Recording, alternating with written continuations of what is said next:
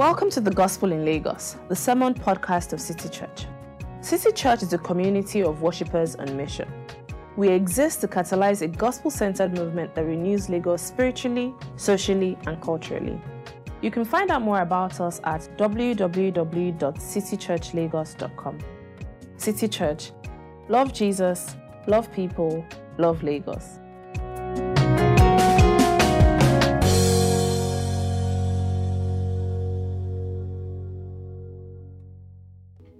Morning, everyone.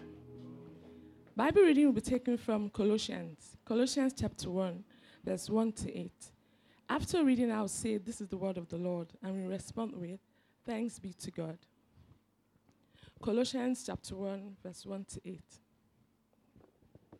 Paul, an apostle of Christ Jesus by the will of God, and, uh, and Timothy, our brother, to God's holy people in Colossae, the faithful brothers and sisters in Christ, grace and peace to you from our God, our Father. We thank, we always thank God, the Father of our Lord Jesus Christ, when we pray for you, because we've heard of your faith in Christ Jesus and of the love you have for all God's people, the faith and love that spring from the, lo- the, from the hope stored up for you in heaven, and about which you have already heard in the true message of the gospel that has come to you. In the same way, the gospel is bearing fruit and growing throughout the whole world, just as it has been doing amongst you since the day you heard it and truly understood God's grace. You learnt it from Ephesus, our dear fellow servant, who is a faithful minister of Christ on our behalf, and who has who and who also told us of your love in the Spirit. This is the word of the Lord.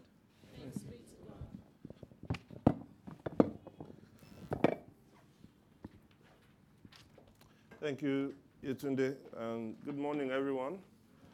Morning. Um, special welcome to anyone who's with us for the first time. Really glad to have you here. And you've come at a good time because we are starting a new series, a new sermon series. We've been doing, we did a short one uh, to begin the year, but now we're about to delve into a longer one because we are going into the entire book of Colossians. And we've titled this um, uh, series, Rooted and Built Up. Rooted and Built Up. If you go to Colossians chapter 2, you see where that's taken from. So we're welcome, we want welcome you. Thank you for coming. Um, thinking about the book of Colossians, um, I'm reminded of the old saying, I'm sure we all know it. It says that uh, variety is variety is what? The spice of life. And who doesn't want spice in their life? You know, I mean, spice is really important. In the old, in the, if you don't have spice, you know, if you don't have spice in your life, you know what that is? That's equivalent to eating British food. Who has eaten British food before? It's a sorry thing to do. Like, it's horrible. Just take fish and chips, nothing else. And you see somebody eat. Oh, the best thing you can do is add vinegar into it. When you're adding vinegar to make something taste good, you know you have a problem. You know, we all like variety. Uh, I'm, uh, you know me, I love my Igbo brothers. Um, one of the things I love about them is, you know, we Yorubas, uh, uh, let me, let me, when it comes to soup, really there's no, there's no eforo. Um, even the last self, you know, the okra, you have to now mix it with stew. You know, now we love it, and we Yorubas know how we can keep taking it every single day of the week. But when it comes to Igbos, it's just one word that, that then it has so many tributaries. Ofe. Ofe everything. Ofe Salah. Ofe Wiri. Oh, you know, Ofe Ngbati Ngbati. Everything. Because variety is the spice of life. Even now, you know, I remember growing up, when it comes to cereals, you know, there was just one. Eh? Conflict. It wasn't just conflicts. Nasco. Right? But now you have Kellogg's. Kellogg's self, they wouldn't even give you one. They will have the cornflakes, then they will have the frosties. So even the cornflakes is, you know, then you have Cocoa Pops, you have Rice Krispies, which is really Cocoa, uh, rice, Cocoa Pops is Rice Krispies. You just painted it with brown, uh, you understand. Variety, the spice of life. And you see, that's sort of what was there in, in, in the city of uh, Colossae. Colossae was in the province of Asia Minor, uh, in the region of Phrygia in the Roman Empire. And it was located around a major, well, a major like highway, intersection highway. So what that meant is that a lot of people, there was a lot of mobility in and through that place. And because of that, there was a lot of um, diversity. Different kinds of people were living in that city. So it wasn't a major city, but it was a very diverse city. It became a cosmopolitan city. And because of the different people, the variety of people that came around there, there were also exchange, not just exchange of goods and services, but exchange of ideas, exchange of philosophies, exchange of different religions. And as Christianity was coming up at that time, you also started to have different kinds of Christianity.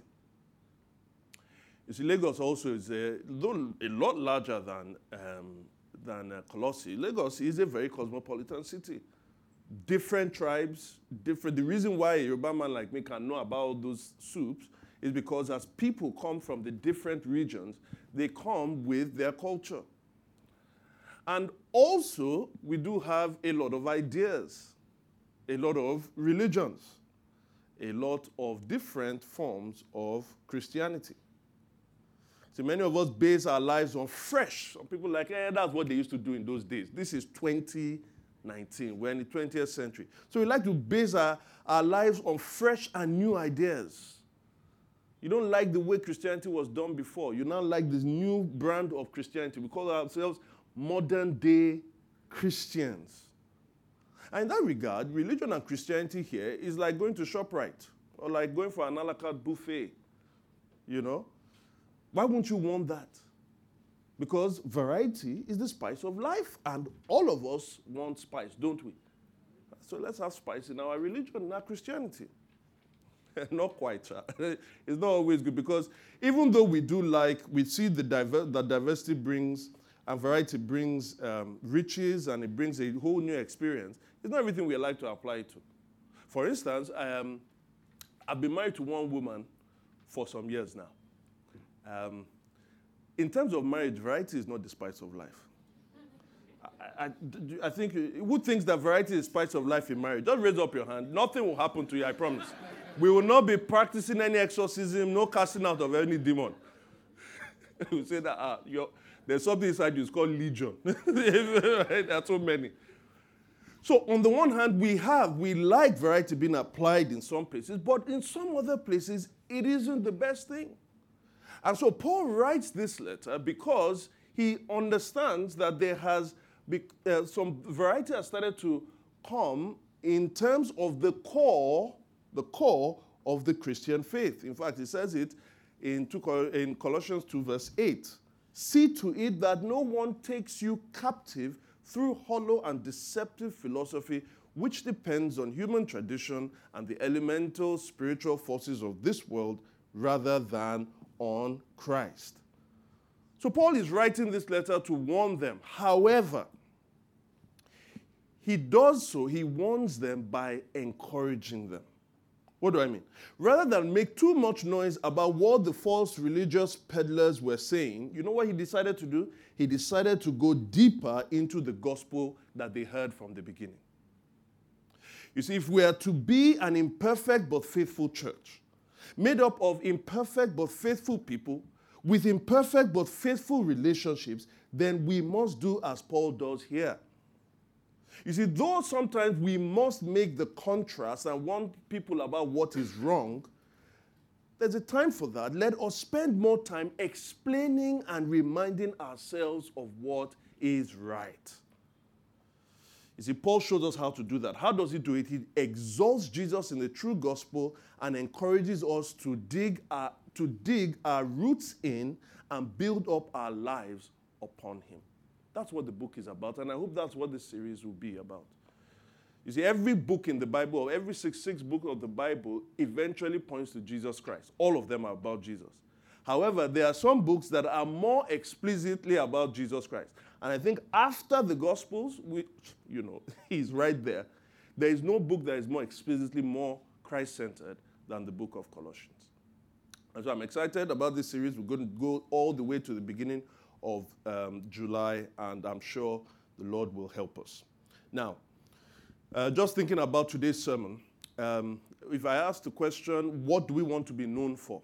What do we want to be known for? You see, in a time of confusion of why the church exists, it's little wonder that we also get confused as to what the church should be famous for. Today, if you want to be famous, uh, some churches are famous for buildings, some churches are famous for their wealth, for their celebrity attendees, for the size, for the first lady's dress sense.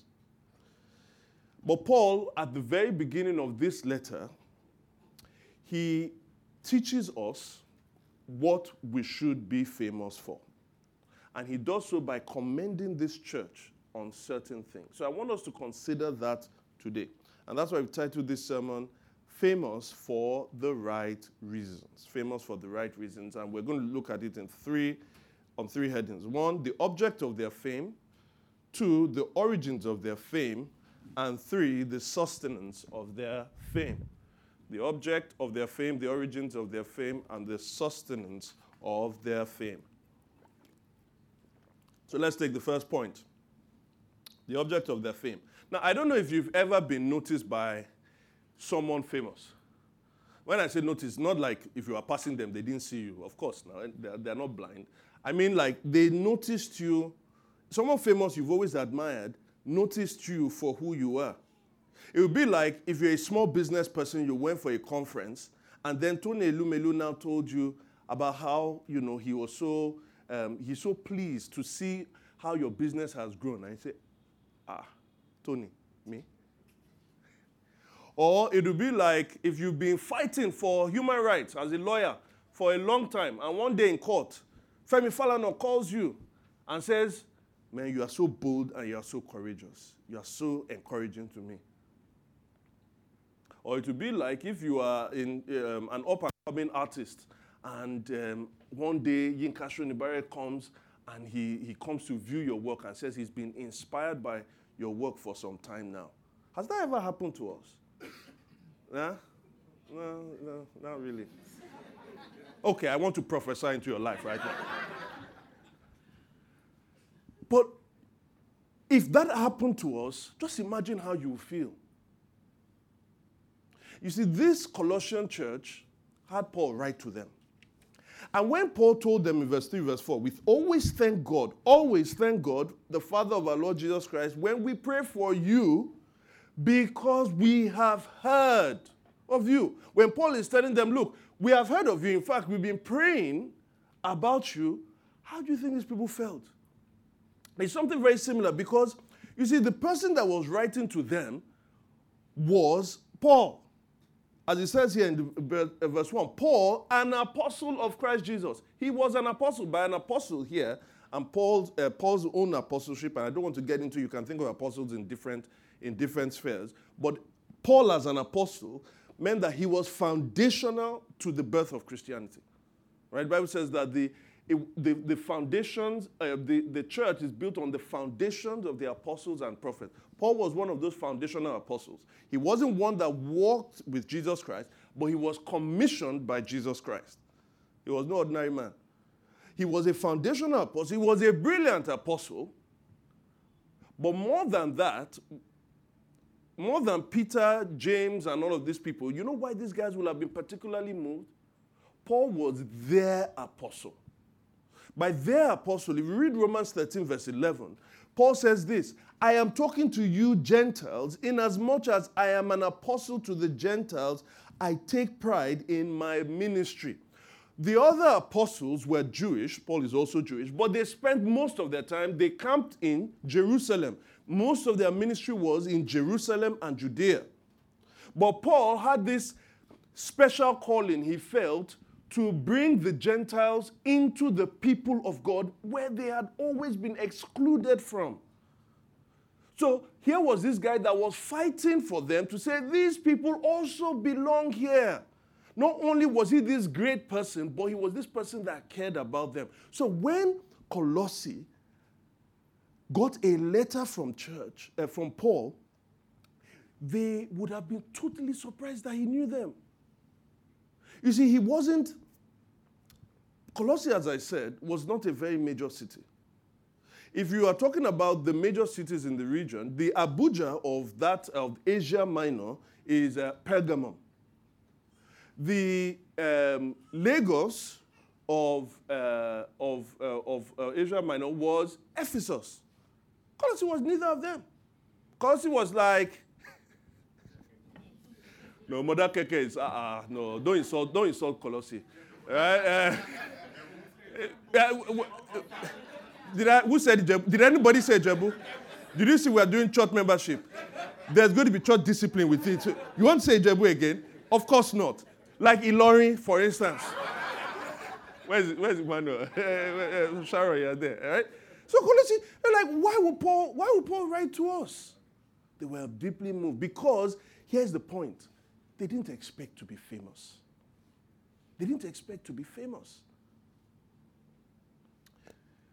Though a lot of us don't have what it takes to be famous, we, we most of the time we want it. You know, we may not have a platform, but we know what it is. That rush when you send that post and you just send it. I'm just, I'm just declaring. I just put quotes there. There's nothing. I, am only doing it for people. You quickly go back. Hey, who has liked it? or you put it overnight, and in your dreams you are waiting. You're okay. I'll give it like 10 hours. You put it on. Two likes. Uh, what's even there? So who's even doing it? For? I'm not doing it for popularity's sake. You know the rush of another retweet. You know the rush of being tagged. Because we value, you see, the fame is something that draws us. Another follower. That day when you find your, your, your followers, the number of your followers finally exceeds the number of the people they are following. Some of us are still waiting for that time. Don't worry. Don't tarry. Wait for it. it's such a, a big thing. Fame has an allure. Why?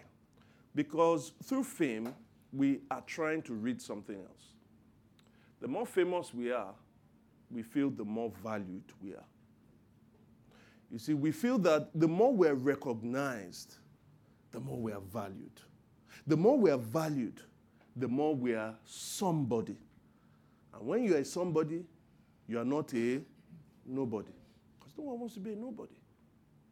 And this is not just something that happens to non Christians. Really, Christians is a big thing. We want to be famous and we are inspired. It's the people that are famous that really inspire us. There's a, a, a, um, a, a consultancy firm called the Alder, Alder Consultancy, and sometimes I think they're about to do that now. They do this report, they call it the state of the church. The state of the church is, is a survey of, of, of things um, that have to do with Christianity, mainly towards Pentecostal Christianity. But they released a report in 2016. And they asked people, Christians, in the southwest region, those who, Christians, oh, who most influence their lives, right? So they're Christians. The people that should most influence their life should be spiritual leaders.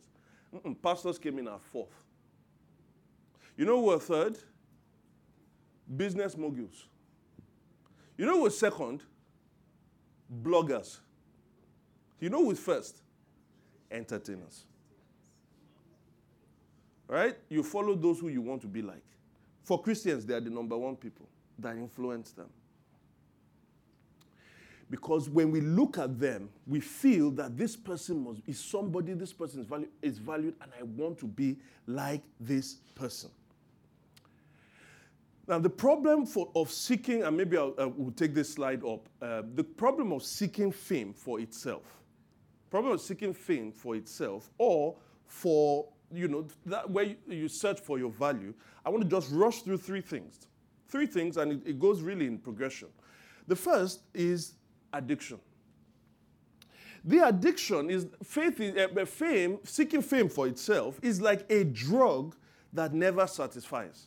Just never satisfies, like a narcotic drug. In fact, it never satisfies you. What it does is that it increases your appetite for more of it. So you take it, when you take it, let's say your capacity, uh, let's say what the emptiness in your life was two liters. So you take two liters of fame. You know what it does? All of a sudden it becomes four liters. Then you take four liters, all of a sudden it becomes eight liters. You have a four liter deficit. It never ever stops. You always have to, many people that are famous always have to keep reasserting the fact that they are famous. Do you know who I am? Nigerian thing. I went to a, a, a massive church a few years ago, uh, not too far from here, all right? And the pastor was preaching, famous pastor, not even, famous pastor. Everybody knows. Pastor was preaching, and all of a sudden just stops like, yeah, like, ah, honorable, you are here. And I honor, ah, he now said, this honorable, I prayed for him, da da da da, and he became, um, um, uh, he got into the House of Rep. Anytime I go to Abuja, though he's an honorable now, he always has to drive me. He hasn't forgotten where he started from. Like, you don't have to, I mean, we, look at, look at the size of your church. Look at the size of the ministry. We know. But it's not enough. It's an addiction. When somebody passes you by that doesn't know you or they treat you like, ah, ah. It's like a drug. You keep going back for more. And then the next step with that is that it's called consumption. At this point, it's no longer like a drug, it's not like a cancer. What's cancer? What does cancer really do? Just at the basic level. It feeds on your cells. It's as though you start feeding fame at first. You are feeding it with you know, I have to work hard, I have to be good at what I do so that I can have this fame. But after a while, it's not that you feed it, it starts to feed upon you. Now you have no control of your time. Now you have no control of the people who are demanding for you. It feeds on you, feeds on you, feeds on you. You are totally lost. You are no longer in control of your life. And then the last stage, obviously, is destruction. I can't tell you about the number of people, the many people. I'm sure some of us have heard of the Club of 27, right? Famous people, the last of which was Amy Winehouse, Janis Joplin, Jimi Hendrix, Jim Morrison, all of these people that died before the age of 27 because they, they didn't know how to deal with the enormous fame. You see, the I me focus of fame for itself fame for itself or fame for value. It focuses so much on you that it starts to destroy both you and your relationships. It ends people's. Why do you think a lot of people in Hollywood just get divorced? It's now happening in Nollywood. People's relationships are, are, are broken, their friendships are broken. See, I don't, I don't know this person. I don't really understand this person again. He's a different person. But then it also has psychological effects on you. And for some people, it's really, it's both destroyed their talent and their lives. But what were these people in Colossae famous for? Because they weren't just looking for fame, obviously. As a church, what were they famous for? Well, Paul tells us, he says, We have heard, verse 4, of your faith in Christ and of the love you have for all God's people. Faith and love faith in Christ and love for God's people. That is, individually, their faith in Christ was unflinching in the place, in the, in, in the, uh, uh, when tempted and faced with trials. Unflinching faith in Christ when tempted and faced with trials. It's like Jesus tells the story about the seed that is thrown. The sower goes and throws a seed. And two places that he goes, he goes one to the, um, the, the wayside, right? Where it, uh, am, I, am I correct? No, the stony ground. The stony ground where there's a little bit of soil, it sprouts, but when the sun came up, what happened? It's just, you know, it destroyed the, the, the weed plants. And he says, look, that is like those who hear the word, in some way believe it, but it shows that it really didn't take root in their hearts. Why? Because when suffering came on account of the world, of the word, they fell away. These people had faith in, their faith was unflinching in the place, in the face of suffering. But he also says that there was another seed that was thrown around, around the thorny, um, uh, um, um, uh, what? So, uh, yeah, thorny ground, right? And so what happened was, it was as though they believed, the thing started to grow, but then as the plant started to grow, it became squashed by the thorns. And he said, that is like those who follow for a while, but because of the temptations of this world, the cares of this world, or the cares, riches, and all of those things, eventually they fall away. But their faith stayed in the midst of trials and temptations. But you see, it wasn't just their vertical relationship with God. It was also their horizontal relationship with one another. Love the Lord your God with all your heart, soul, mind, and strength. And the second great commandment is like unto it because they are connected. Love your neighbor as yourself. John says, How can you love God that you have not seen and you hate your brother that you can see? They're always connected. Faith in Christ and their love for all of God's people. And that love also is tested. Paul is saying this I have heard about you guys. Not that you have a fantastic building, not that you guys are so, you know, huge. Not like those things are wrong. I'm not saying those things are wrong. But he's saying, look, these people are famous for what they should be famous for. You see, the thing about these guys is that they just went about being good Christians and they were not thinking about being famous. They went about doing what Christians ought to do, and God gave them notoriety with it. Let us go about doing what we are meant to do. Well, if notoriety comes with it, great. If notoriety doesn't come with it, great. Because we're not called to fame. We're called to faith in Christ and love for all of God's people. Second, the origins of their fame. The origins of their fame. Now, ha- let's think about how this thing started. I want us to go a little bit uh, further backwards for this church. How did all these things start? Now, remember, Paul wrote to them, but Paul did not start this church. Paul didn't start this church. In fact, it was, that honor goes to a guy called Epaphras. See in verse 7. You learned it from Epaphras, our dear fellow servant, who is a faithful minister of Christ on our behalf, and who also told us of your love in the Spirit. So these things about this church was told to Paul by Epaphras. In fact, by the time you go to the end of the book, in chapter 4, verse 12, it shows that Epaphras was still, you know, he was still um, wrestling in prayer for them. Epaphras, who is one of you and a servant of Christ Jesus, sends greetings. He is always wrestling in prayer for you that you may stand firm in all the will of God, mature, fully assured. Now, Epaphras is with Paul now. But at some point, he planted this church. Why did he plant this church? What um, brought it about? Now, I want to say that I think the reason he planted this church was his connection to Paul on the one hand, and then Paul, who was moved by the Spirit to go and plant churches, was also a strategic thinker. I'll say that again. Paul, who was moved by the Spirit, was also a strategic thinker. This is how this church came into being. Now, notice what in verse, in verse 6, uh, the second part of verse 6, what Paul says to them. He says, In the same way, the gospel is bearing fruit and growing throughout the whole world. When he says throughout the whole world, he means throughout the whole Roman Empire, the whole Roman world. This gospel is bearing fruit. Now, Paul was, and I'll soon take us through the book of Acts, he was commissioned, remember I said, as an apostle to the Gentiles. That meant he wanted to see the gospel spread in this Roman Empire. How did he do it? Well, I think not only was he moved by the Spirit, Paul was a master strategist. Paul was using the I, we, them formula. Remember, I, faith in Christ. Second, them, love for all God's people. Third, uh, sorry, we, love for all God's people. And then third, the gospel is spreading them.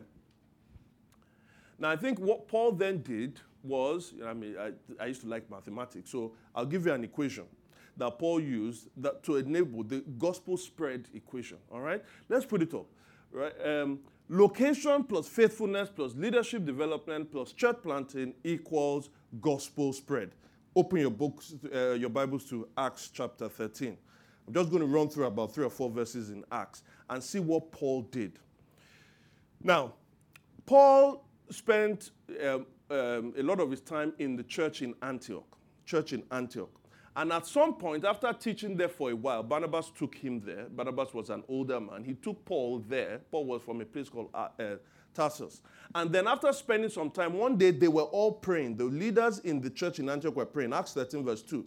While they were worshiping the Lord and fasting, the Holy Spirit said, Set apart from me Barnabas and Saul for the work which I have called them. So now this was the beginning of the commission for them to go into the whole Roman world. And he was specifically called to the Gentiles. If you go to chapter uh, verse 46, it says, Then Paul and Barnabas answered them boldly, We had to speak the word of God to you, that's Jews, to you first. Since you reject it and do not consider yourselves worthy of eternal life, we now turn to the Gentiles. Now, this is the birth of what has been traditionally called Paul's missionary journeys. Paul's missionary journeys, where he felt this commission by the Holy Spirit to go to the Gentile world. Gentiles were non Jews. To go to the Gentile world to preach this, the fulfillment of this message, this new message about Jesus Christ. Now, so he goes there, and maybe we should bring up this map. Can we have the map there? And you go to Acts 18, verse 23. After doing two of those journeys, uh, these missionary journeys, we come to the third one, the beginning of the third one in Acts 18, verse 23. In Acts 18, verse 23, it says, After spending time in Antioch, after spending time in Antioch, Paul set out from there and traveled from place to place throughout the region of Galatia and Phrygia, strengthening all the disciples. Now, think about it. Here's where Antioch is. Antioch is in the province of Syria. So the Roman Empire had different provinces Syria, Cappadocia, you know, Macedonia, Achaia. Macedonia is where Philippi is, Achaia is where Corinth is. And then there's Asia Minor. Those are the provinces, right? In each province, you have a region. So, like in Asia Minor, there's a region here called Phrygia. So, Paul wants to start this journey. Now, he says that he's going to Asia, he's going to, from Antioch but he strengthens, he touches some of the churches that he had planted in the first and second missionary journeys. So he plants them, he leaves them, he sets up a leadership there. But now, on trying to plant new churches, he's going to touch the ones that he has gone to. And he's going all the way to Ephesus, verse 1 of chapter 19. While Apollos was at Corinth, up there, Paul took the road through the interior and arrived at Ephesus. Ephesus is here, around the coast. Notice he went through, he got to Laodicea, and then he went to Ephesus here. Pergamum, the Abuja is here, as I said. Just like Abuja, it doesn't have any beach. Ephesus has a beach, but we'll leave that side there. I'm sure it was a very horrible place to live in. Okay, so, um, but he gets to Ephesus, but notice where he skips around Laodicea. Can you see? You guys can't see there. Oh, I'm sorry, you can't see. This is Laodicea, this is Colossae. He actually does not go to Colossae. And that's really important. So, why and how is this church planted? We know it's by Epaphras. But how does that happen? Now, Paul is thinking, and there's part of the, the strategy. Ephesus is the most important, I said, is the commercial center of Asia Minor, is the cultural center of Asia Minor, but it's the religious center. In Ephesus, you had something called the uh, Temple of Artemis, one of the seven great ancient wonders of the world, right? It was a magnificent, I don't know if you know, you've seen what they call the Greek Parthenon, the Parthenon, this Greek, whatever. Well, it was seven times the size of the, of the Parthenon. It was massive, a huge attraction. It was a place where it was a shipping uh, port because it was around the coast. So it was a major city. So Paul says, Well, I'm not going to go and plant in Colossae as I'm starting. You know what I'm going to do? I'm going to go to the main city in this Asia Minor. And the strategy was this look at verse 8 of chapter 19. Paul entered the synagogue and spoke boldly there for three months, arguing persuasively about the kingdom of God. But some of them became obstinate. They refused to believe and publicly maligned the way. This is in Ephesus. So Paul left them. He took the disciples with him and had discussions daily in the lecture hall of Tyrannus. This went on for two years, so that all, listen, so that all Jews and Greeks who lived in the province of Asia heard the word of the Lord. How is that possible? He's stationed somewhere. How do all of them hear? No, Paul understood. If I go to the major place, the major city where everyone immigrates, and when it's the end of the year, they go back to their hometown, right? They will hear from here, and then they will go to those places. One of those people would have been Epaphras. Epaphras, as we saw in Colossians 4, verse 12, says he's a native of Colossae, one of you. So maybe he was doing business, maybe he was studying. And during this pause, it gets to almost three years. Paul's continuous discussion, he sets up a faithful church in Ephesus and he's teaching about the word of the Lord there. Somebody hears from there and then eventually takes it back to his own hometown. And that's how this place was planted. In other words, you see that the location was quite important but also faithfulness in setting up a church in that location was important. A church that will become famous for faith in Christ and love for God's people when Paul was there in Ephesus. But then he had a system of leadership development so that if he found people like Epaphras, that he said, man, this person may be able to do something, develop him, and eventually what does he do? They send them out, church planting. In that way, the gospel was spreading all the Jews and Greeks in the region of Asia Minor heard the word of the Lord. Now, this verse of scripture is so important to me because this is what I feel that this church can be called to. That is, we are in a coastal city, the largest city in this country, the largest city in the, in the well, in this country, in this continent, really, right? I look at the faces of all the people here, and I see people from different parts of the country if we can be a church that is famous for faith in Christ and love for God's people, in other words, not fame for fame's sake, for fame's sake, but a faithful church, a gospel-centered church, then maybe if God is pleased, He may be able to use us in this city to see the gospel spread, not just in this city, but in our region and our nation. Amen. I think Paul's example teaches us that we should not, for some of us who are more the spiritual discerning types, there is no need to cause, don't rob Peter to pay Paul, as they say. Don't divide being moved by the Spirit and being strategic. We must not divide intellectual rigor and spiritual discernment. God's Spirit gives them both. And we see how he worked through Ephesus' location to reach the other cities in the region. Let's not forget, it's the I, the we, and the them.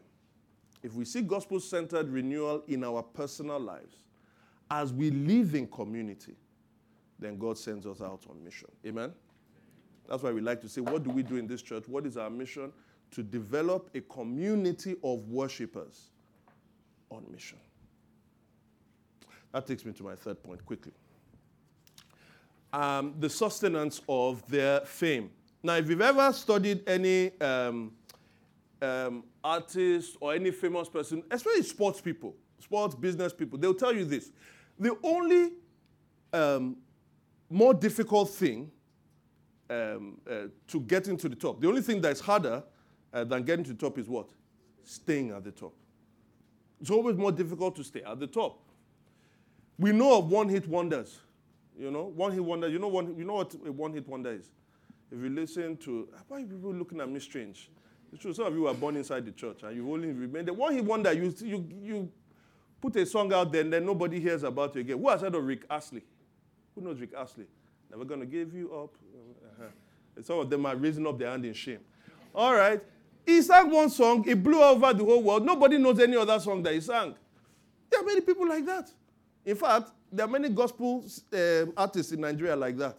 I'm telling you the truth. I'll hear one song, I'll be like, I'm sure that's Frank Edwards. No, they'll say it's one um, Boyoyo or something. I don't know. You know, the names just keep changing. I'm like, ah, where's this? one hit wonder. Because it's very easy, it's not very easy, it's, it's somewhat easier to get to the top than to stay at the top. Take, for instance, somebody um, like um, uh, Usain Bolt, right? It took him, look at Usain Bolt, comes on the scene in 2008, and the only major race that he ever lost He lost when? 2017. Do you think it was just raw talent? No. So when we judge people, when we the people we really respect, if somebody does something, you know, and it gets to the top, we may say it's luck. But when you have longevity of fame, then we say, ah, this person works hard, this person um, um, is talent, this person is talented, but the person works hard, the person develops themselves. Longevity of your fame becomes absolutely crucial. So, how is that sustained? Well, I think it's sustained by the source of the fame. There's the object of the fame. Why is this person famous? Why was Usain Bolt famous? Because of his sprinting ability, right? But what was the source of Usain Bolt's fame? Well, the source of his fame would be a combination of his talent, his training, his physical condition. But even Usain Bolt, even Usain Bolt, the source of his fame had a time limit. Even he knew he couldn't go on. It was a remarkable run, but even the source of his own fame had limits. And here's the question Is there a way to sustain this thing? To continually sustain it? Can this church teach us something about sustenance of their fame? Remember, the object of their fame was what? That they had faith in Christ and love for all God's people. But the source of their fame, look at it in verse 5. What was the source of their fame? The faith and love that spring from the hope stored up for you in heaven, about which you have heard already in the true message of the gospel. The object of their fame was faith in Christ and love for God's people, but the thing that supplied that was the heavenly hope contained in the true message of the gospel. Hmm. There's a guy called Michael Ruse, and um, he's a skeptic. I think he echoes even uh, something he recently wrote. I think he echoes how a lot of Christians live their lives today. When he said that his philosophy, his philosophy is, quote, to live for the real present, not for a hoped future. He said, eh, one day, one day we'll go to heaven, but man, I want to live heaven here on earth now. Who even knows what's going to happen then? You know, look, I only live by what I can see.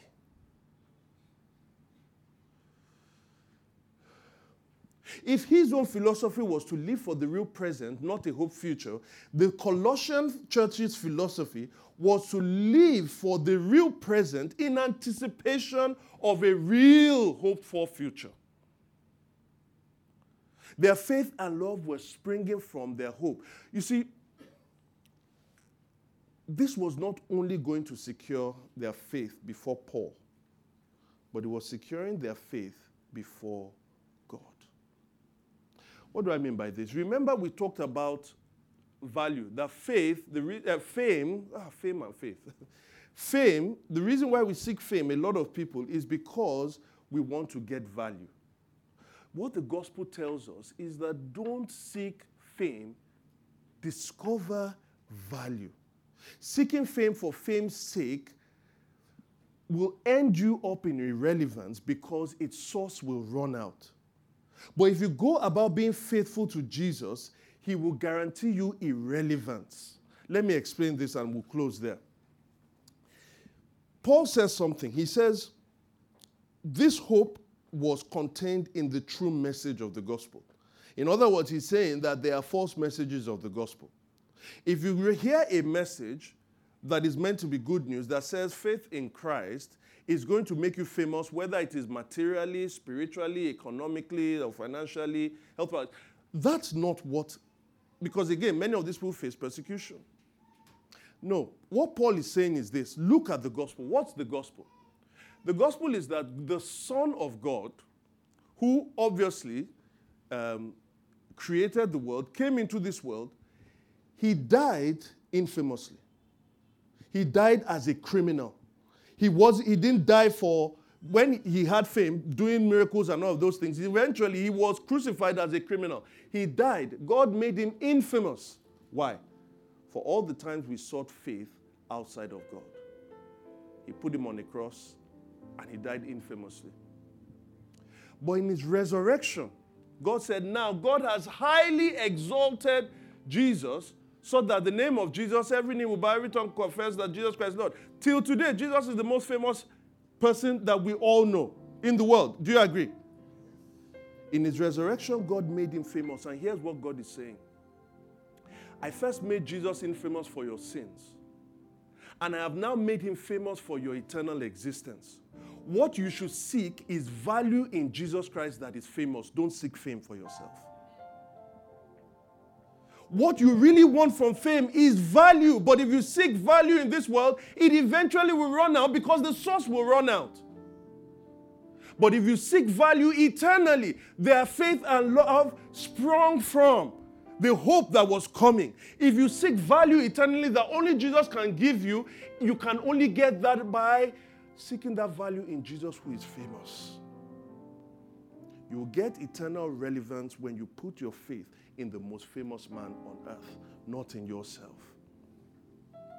And then after that, your mission is to continue to make Jesus famous for those who have not heard about him.